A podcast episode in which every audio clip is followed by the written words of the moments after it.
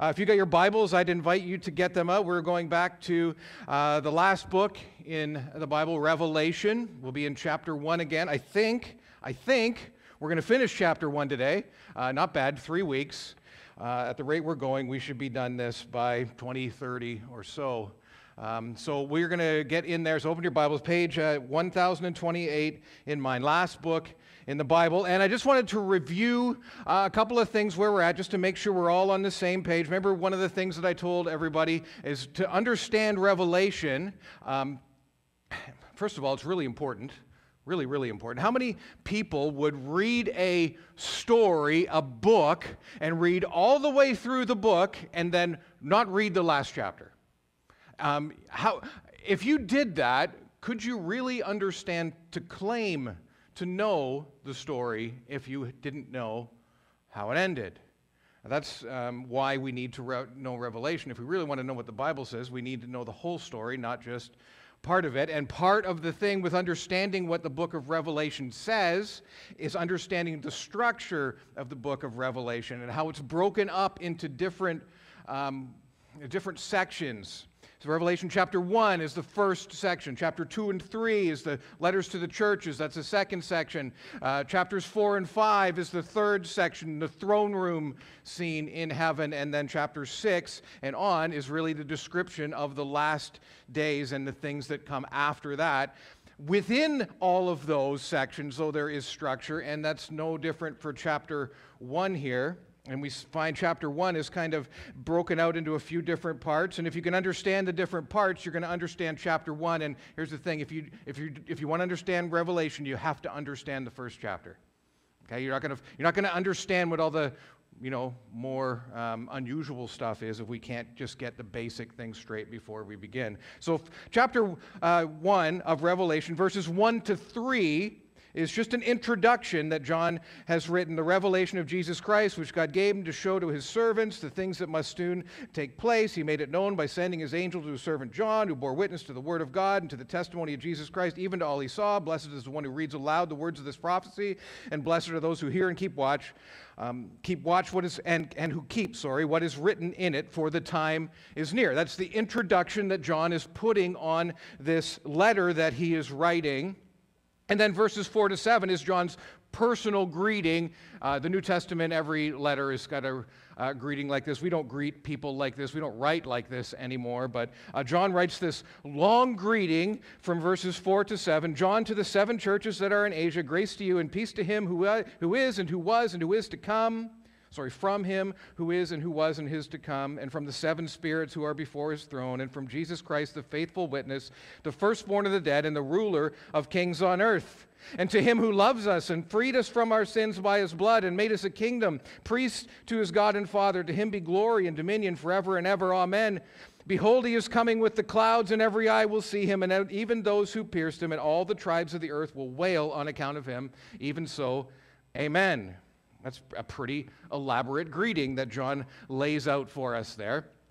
We have now uh, verse 8, which kind of confuses people sometimes. It's really just an interjection. It's just a quote. It's just something John's excited about. He wants us to know what God has told him. And he includes this quote in verse 8 from Jesus himself I am the Alpha and the Omega, says the Lord God, who is and who was and who is to come, the Almighty. That's what he says. I'm the Almighty. And uh, that's the interjection. That's the news that John just couldn't wait. He had to get that in there right away. That brings us um, to chapter, sorry, to verse 9. And this is the beginning of John's testimony now. Now he's going to start telling the story of what happened in this interaction begins the story with what he was shown by Jesus. He, he begins to write what God has given his son Jesus. Remember, God's given Jesus this message, this revelation, to, for him to go and show John. God's like, go tell John what's really going on here. Go give John some hope. He, I mean, he's on the island, he's an old man, he's the last, he's been exiled. Go help him. Go help your church. Go show them who you really are, really, is what's going on here. And John here is beginning to write the things that he saw. Um, now, I would ask, as you're listening out there and as we continue on in this book, uh, let's uh, tried to come to this book and what it says with somewhat of a blank slate. Okay? I'm not talking about we're going to throw out logic or we're going to throw out truth. I'm just saying let's not let man centered teaching impose itself on this text. Let's, let's not let systems that people have put together that are sometimes helpful, um, often helpful, let's not let those, though, cloud what the plain meaning of these words is. What's, what does this stuff in its plainest sense mean? Remember, I said we got to remember always God is, Jesus is talking to his friend John. He's showing his friend John these things. And we always need to ask, what would John be thinking and feeling and remembering as this is going on? That's the primary context. Context, context, context. Let's try and keep that in mind. Let's, let's try and let the Bible say what it says, let the Bible speak for itself. This is the first rule of hermeneutics. Hermeneutics is how to interpret the Bible, just a fancy Bible college word for that, is Bible interpretation. First rule of Bible interpretation is the Bible explains itself. So let's just let the Bible tell us what exactly Jesus is talking about here and what it is that John is seeing. We don't need the rules of language to understand. We don't need special rules, new rules of language to understand this book. The same hermeneutics apply to Revelation as apply to every other book in the Bible. Now, somebody said, but, but really, Dan, do you really take the book of Revelation literally? Come on, that's a little crazy. Um, yes, yes, I do. Um, we, we read it like we read other things. We read it with the same understanding of language and writing as usual. We read it like we would read anything in this world a newspaper, a website, a book. Well, but wait a second, wait a second, Dan. Isn't this book full of symbolism? Hmm. Actually, not nearly as much as people claim. Uh, and the symbols that are used in this book are not new. And they are found elsewhere in the Bible, and they're found elsewhere in the book of Revelation.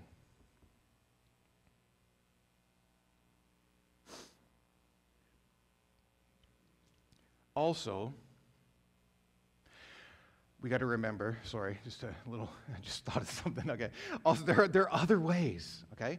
Um, there are other ways that we speak and write and speak and write than just plain literal things, right? We, we all live in the real world. We all talk to each other. We know how we talk. And we do not talk exclusively literally, do we? And we don't write that way either. We, we use things like similes and metaphors. Don't ask me to explain the difference between those two things. I always thought they're kind of the same thing. All you English teachers can tell me this week exactly what's going on there. But it, those are often just things, hey, it was like this or like that, or I, I was thinking this, or everybody. We use hyperbole and exaggeration, and we use similes and metaphors, and we use figures of speech, and we use sarcasm. I would never use sarcasm, but I know that there's some people who do. Um, we use all of those things when we talk, don't we? We write. And John often says and uses these kinds of languages in Revelation. He says, the sky rolled up like a scroll. We know what that means. It's, wow, that's, that's crazy. That's going to be like the sky kind of. I, we don't know, but it's like, hey, it was kind of like that. Or the beast was like a lion. Well, we kind of know what a lion is like, so we're like, what the beast kind of look. Okay, all this stuff is all normal language. It's not complicated. What we have to do is re- remember the, the main point always is the issue, right? We get distracted on all of this stuff and get caught off on a tangent, and then we read, you know, I don't know whose eh, basement theology it is about some kind of weird thing that's going on. Off we go. But the Antichrist is this or that, a number of the beasts.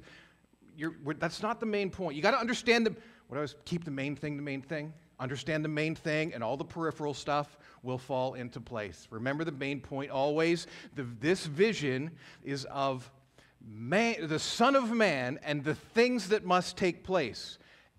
This vision is of the Son of Man and the things that he will do, is what this book is about. We're not studying to have dates and times and signs and all kinds of insider mystery solving. That's not why we want to know the book of Revelation. We want to know what Revelation says so that we can follow in the footsteps of our crucified and risen Savior and King on the path to eternal life. That's why we want to know what this book says. We want to be disciples of Jesus and to walk out everything he has commanded us to do. And we want to know what this says so we can be presented faithful before his presence on that day of his ultimate revealing. That's why we want to know what this book says. I want to live, I want to know what this is because I want to live in a manner worthy of his glory and wonder. In verse 9, John continues. I'll just read this and I'll go back and make some comments. I, John, your brother and partner in the tribulation and the kingdom and the patient endurance that are in Jesus, was on the island called Patmos on account of the word of God and the testimony of Jesus. I was in the Spirit on the Lord's day, and I heard in me a loud voice like a trumpet saying, Write what you see in a book and send it to the seven churches to Ephesus, to Smyrna, and to Pergamum, and to Thea. And then I turned to see the voice that was speaking to me, and on turning, I saw seven golden lampstands, and in the midst of the lampstands, one like a son of man, clothed with a long robe and with a gold sash around his chest. His hairs the hairs of his head were white, like white wool, like snow. His eyes were like a flame of fire. His feet were like burnished bronze refined in a furnace, and his voice was like the roar of many waters. And in his right hand he held seven stars. And from his mouth came a sharp, two edged sword, and his face was like the sun shining in full strength. And when I saw him, I fell at his feet as though dead. But he laid his right hand on me, saying, Fear not. I am the first and the last and the living one. I died, and behold, I'm alive forevermore, and I have the keys of death and Hades. Write therefore the things that you have seen, those that are and those and those that are to take place after this. As for the mystery of the seven stars that you saw in my right hand and the seven gold lampstands, the seven stars are the angels of the seven churches, and the seven lampstands are the seven churches. Uh, that's, that's pretty cool. I, that's one of the most inspiring, I think, past scripture in the Bible, and I think you'll see why today. Let's start at the beginning. I, John, your John, your brother and partner, um, in what would you say? What would, what would most people say is the end of that sentence? Hey, John, uh, hey, folks, church, I'm your partner in you know, we see down a little uh, ways um, that are in Christ Jesus. So, what, the things that are in Jesus that I'm partnering with you with, what would those be? What does John say? He is partnering, partnering with them. Well, I, I, he sees three things, right? There's three things. I, John, your brother and partner in the tribulation, the kingdom, and the patient endurance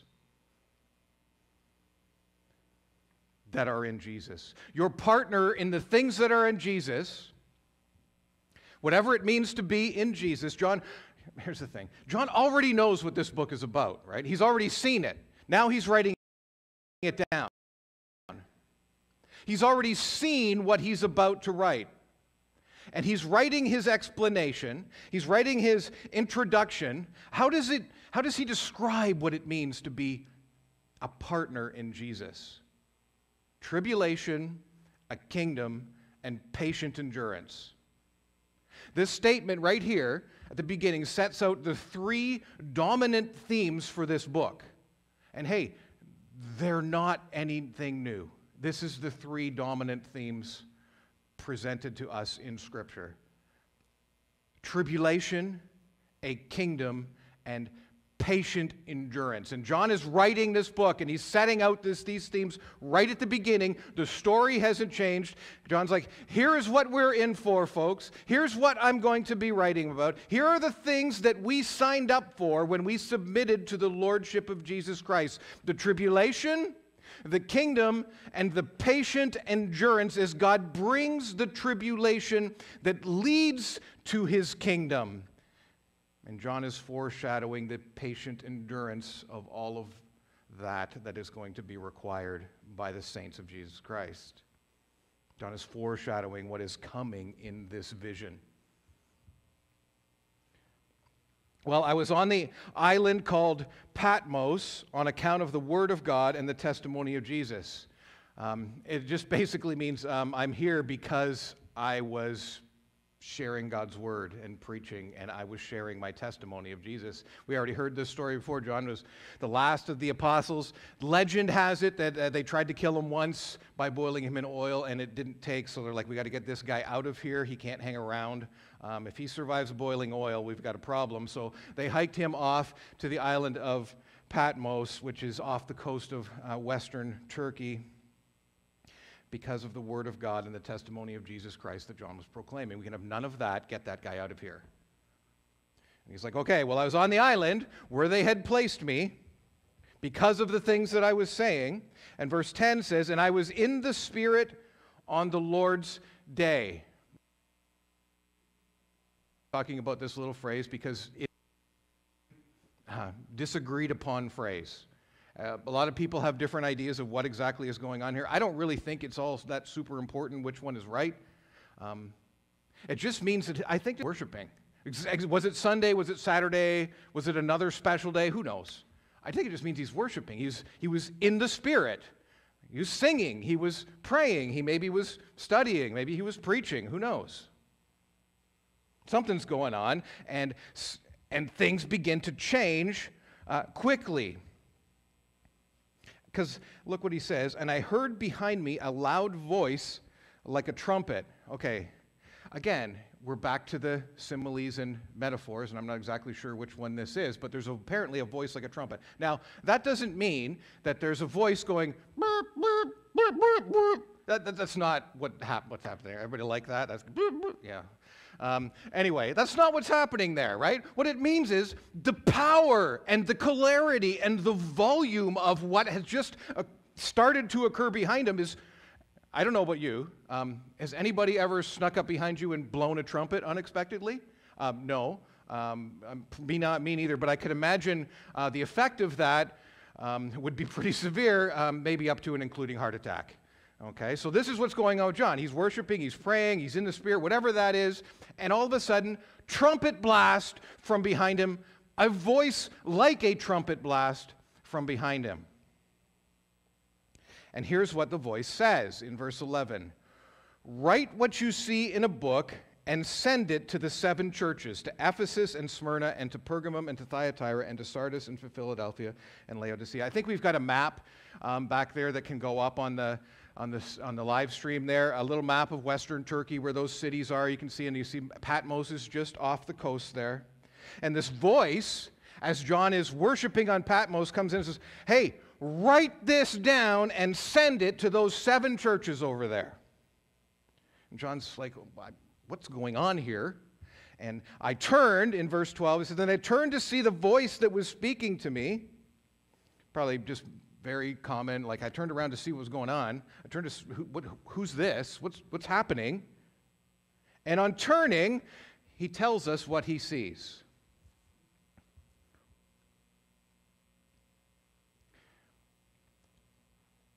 I saw seven golden lampstands, and in the midst of the lampstands, one like a son of man, clothed with a long robe and with a golden sash around his chest. Okay, that's his uh, first thing.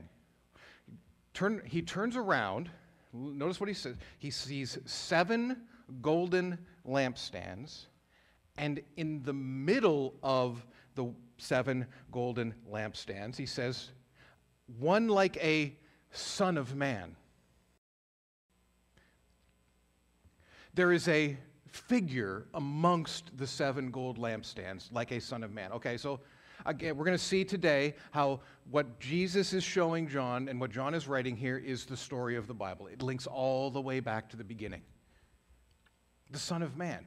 When Stephen was being stoned and the church being scattered in Jerusalem after Jesus went back to heaven, what did Stephen say? Eh, that they just could not stand. He said, I see the Son of Man in heaven, meaning Jesus. This is Jesus himself called himself the Son of Man. I will be, I am the Son of Man. I am coming on the clouds of heaven because that's what Daniel wrote way back, you know, 500 BC, the Son of Man coming on the clouds of heaven. And here John the same thing. I, I see this figure. I see the Son of Man, and he's standing with seven lampstands around him,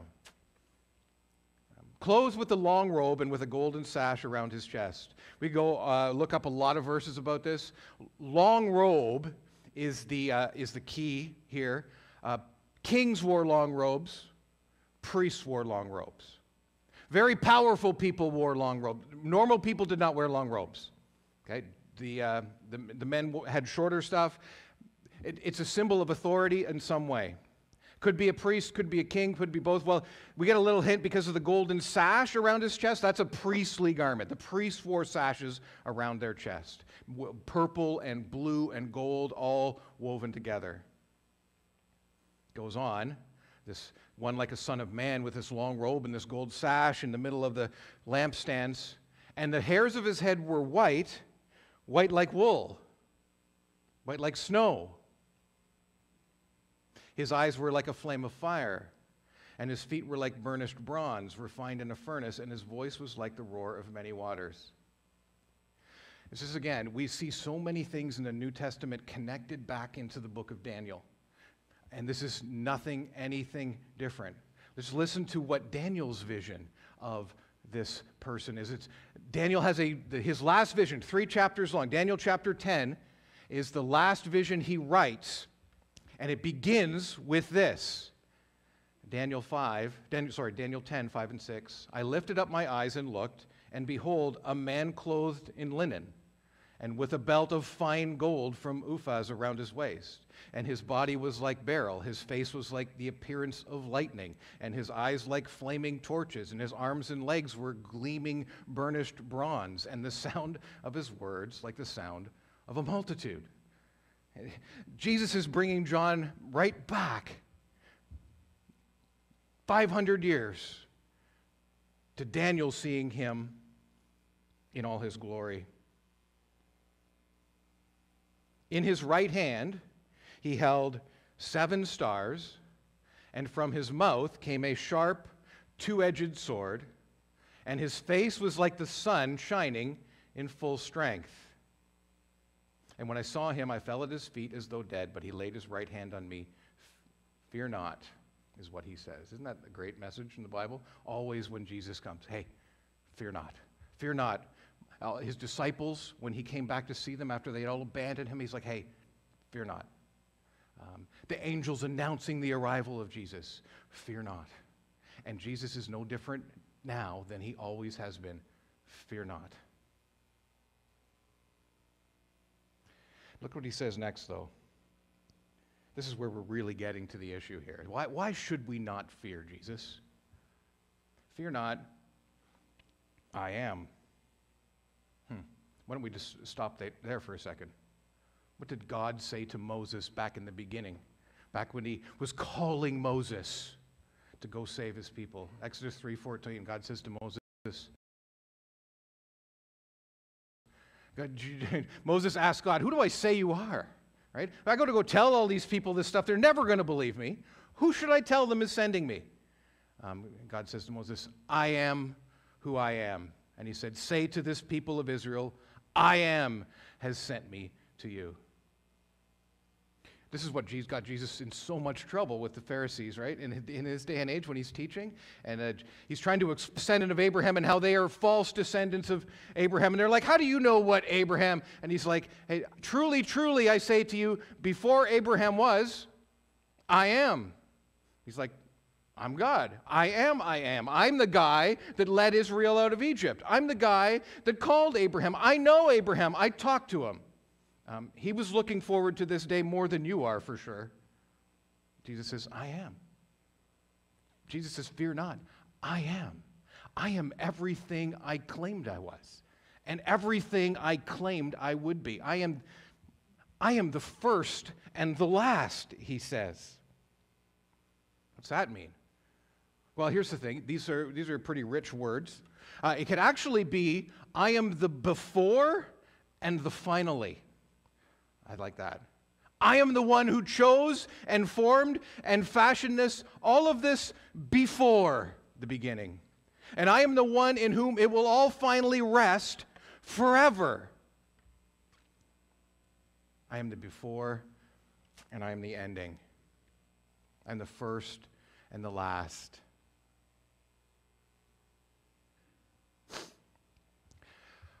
Here's the thing. Um, this is also not just some kind of abstract thing where, like, I'm the first and the last, and uh, kind of New Testament. This is an exact fulfillment of a some fantastic prophecies uh, in the book of Isaiah, actually, a guy who lived 200 years before Daniel, even. And I, Isaiah wrote some things about God 700 years before Jesus was ever born. In Isaiah 44 6, catch this. Uh, Thus says the Lord, the King of Israel, and his Redeemer, the Lord of hosts. Okay, already we have two characters in this statement, right? Thus says the Lord, the King of Israel, and his Redeemer, the Lord of hosts. It says this I am the first and the last. Beside me, there is no God. Already picked. There's, there's, how is there two that are claiming, I am the first and the last, and beside me, there is no God? Isaiah 448 continues the same theme. Listen to me, O Jacob and Israel, whom I called. I am he. I am the first and I am the last. My hand laid the foundation of the earth, and my right hand spread out the heavens. When I call them, they stand forth together. I am the first and I am the last.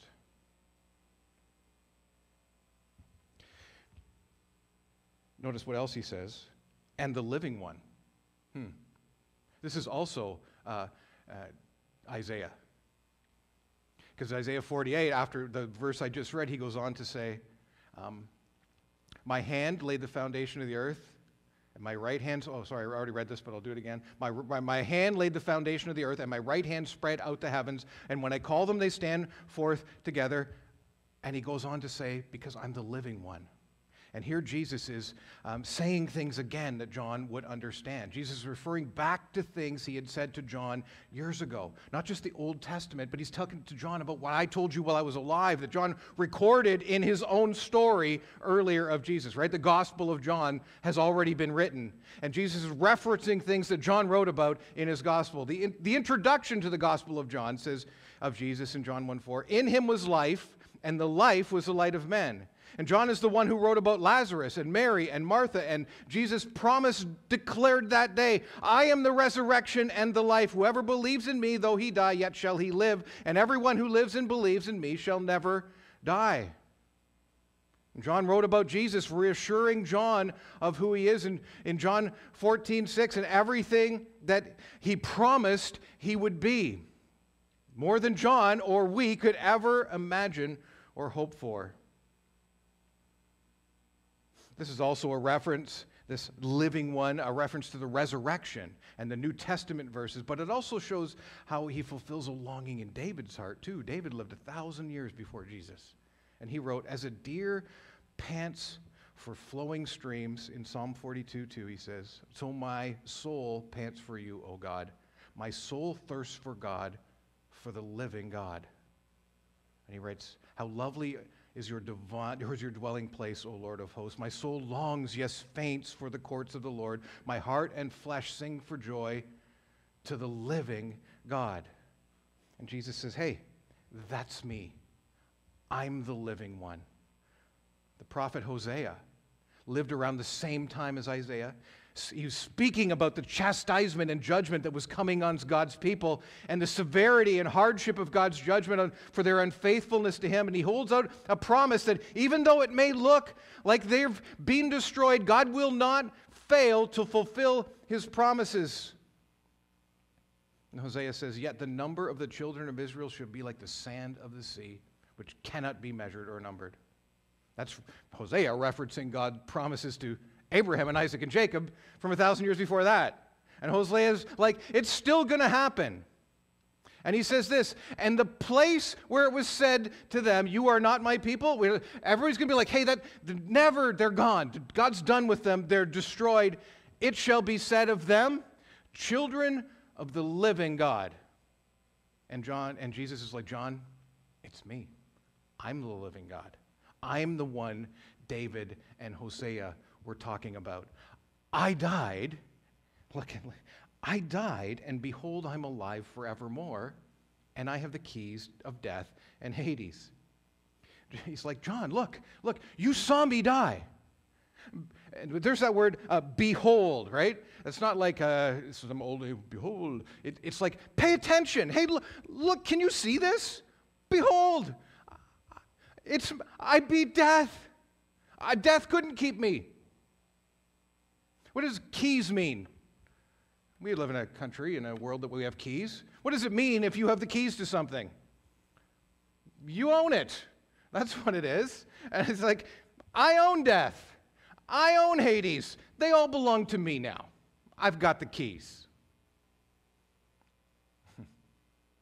This just uh, on an aside. This kind of was goes against the ruling uh, kind of thought mentality in the Greek world at this time. The Greek and the Roman world. You might have remember this from elementary school. You know, there's a, a god of heaven, and then there's a god of the ocean, and then there's a god of um, the sea, and then there's a god of the underworld and there's this kind of like different gods had different kinds of authority in different places. And, and Jesus is like, yeah, that's ludicrous.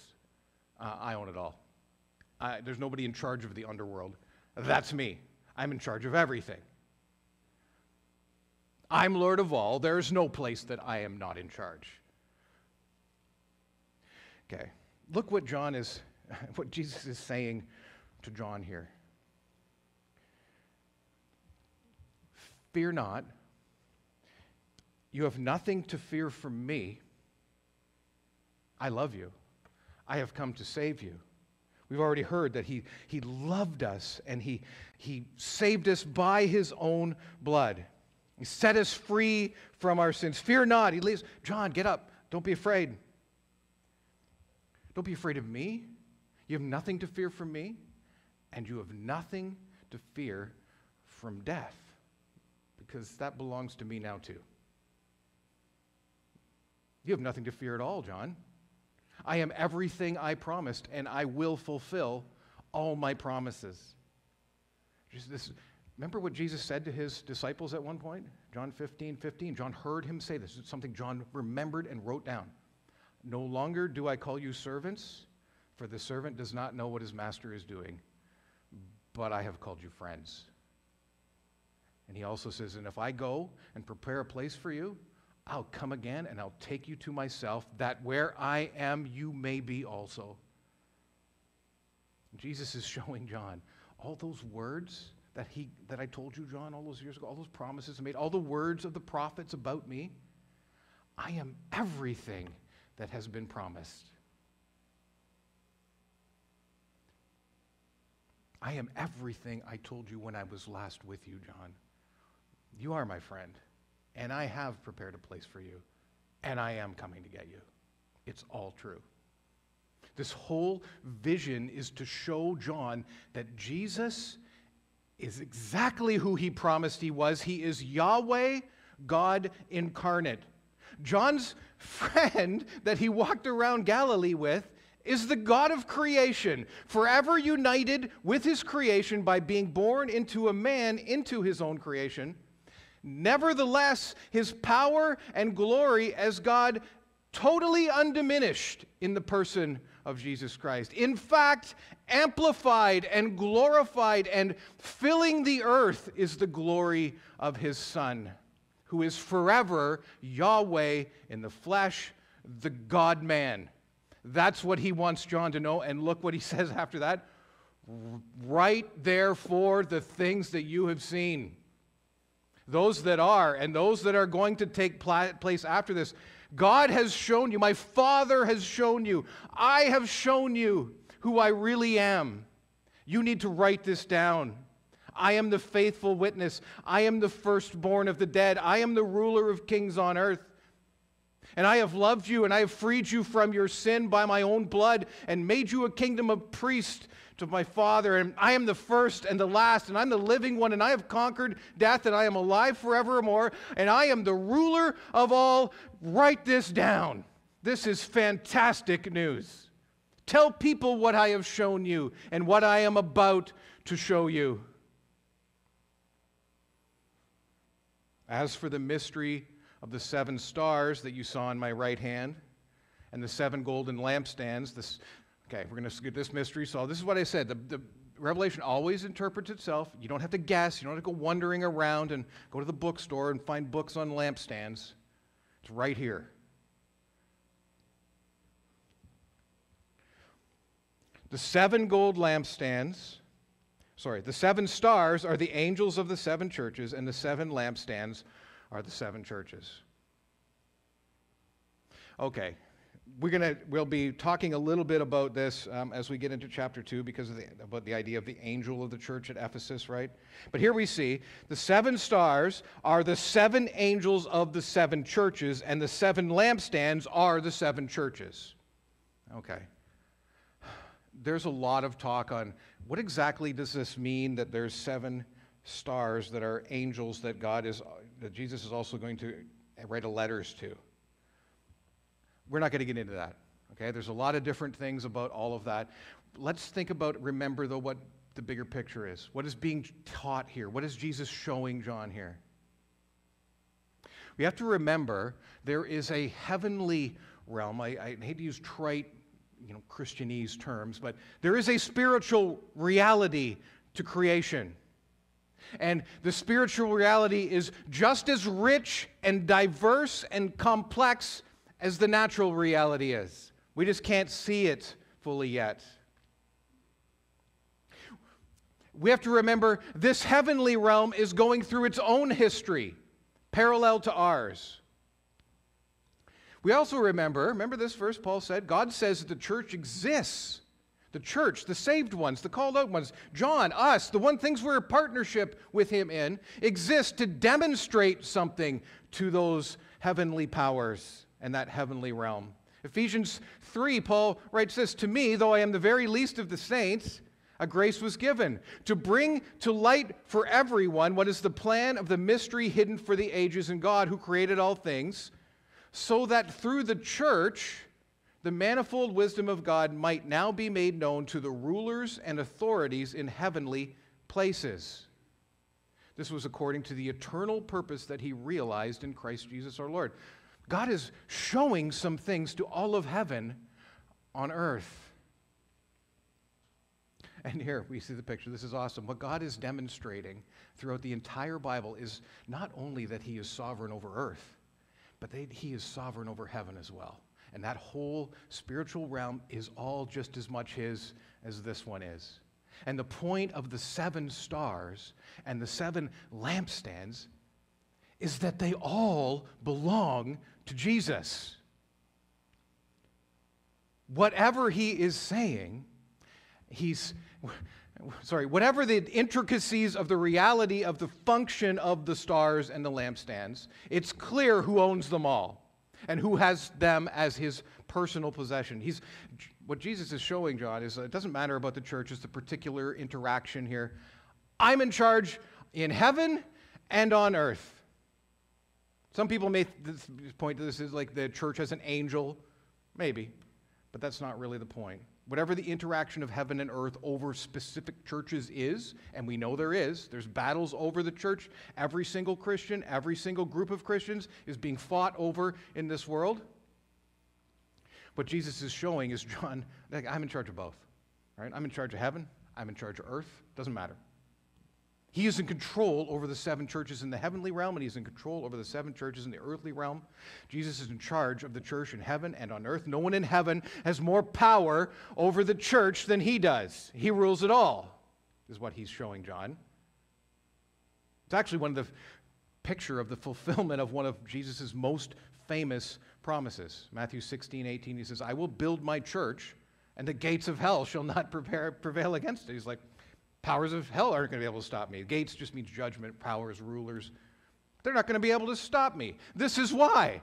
This is what Jesus knew. This is what Jesus was looking forward to. And Jesus wants John to know these things. Jesus wants everyone to know these things. Write this all down, John. Read this, my people. Hear this. Keep this, is what he's saying. I am everything I claimed I would be band's going to come up. We're going to sing one more song. But remember, John has already told us what this story is going to be about, right? This is all, we've got to keep this in mind through the whole thing. This story is about tribulation and a kingdom and patient endurance. And we are going to find out as this story becomes clearer and clearer, as John rolls it out, that the story hasn't changed. God promised Moses in the beginning, I'll redeem you with an outstretched arms, but it's going to be through great acts of judgment. And Jeremiah writes this, and the word of the Lord uh, came to Jeremiah, Thus says the Lord, the God of Israel, write in a book all the words that I have spoken to you. Kind of similar, eh? It's a little flashback. This was Jeremiah, though. This was 100 years before Daniel. For behold, the days are coming, declares the Lord, when I will restore the fortunes of my people Israel and Judah, says the Lord, and I will bring them back to the land and give it to their fathers, and they shall take possession out of it. Of it. Alas, that day is so great, there is none like it. It is a time of distress for Jacob, yet he shall be saved out of it. Daniel said in Daniel 10:12, and there shall be a time of trouble at that time at the end, such as never have been since there was a nation uh, till that time. But at that time your people shall be delivered. Jesus said to his disciples, Then they will deliver you up to tribulation and put you to death, and you'll be hated for all nations for my name's sake. And then many will fall away and betray one another and hate one another. Many false prophets will arise and lead many astray, and because lawlessness will be increased, and the love of many will go cold. But the one who endures to the end will be saved. For then there will be great tribulation, such as not been from the beginning of the world until now, no, and will never be.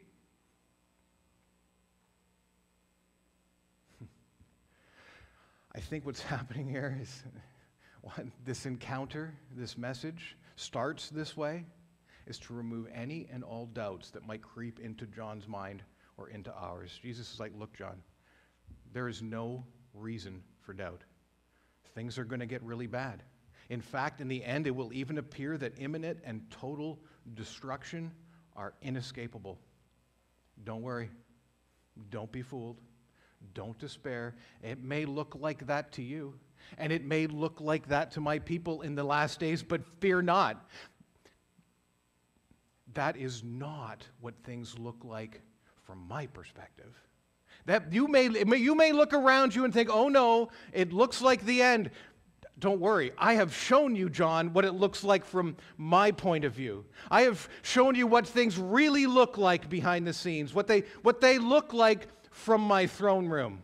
And you have nothing to fear. Remember, and don't doubt, I am accomplishing everything that has been promised, and I will not fail. I will not fail my people. I won't fail you, John. Notice what it says. He has them in his hands. Has the stars of heaven in his hands. It's all in hand, John. It's all in my hand, and I will never let it go. John recorded this promise in John 10. Jesus says, I give them eternal life and they will never perish, and no one will snatch them out of my hand, my hand that holds the seven stars.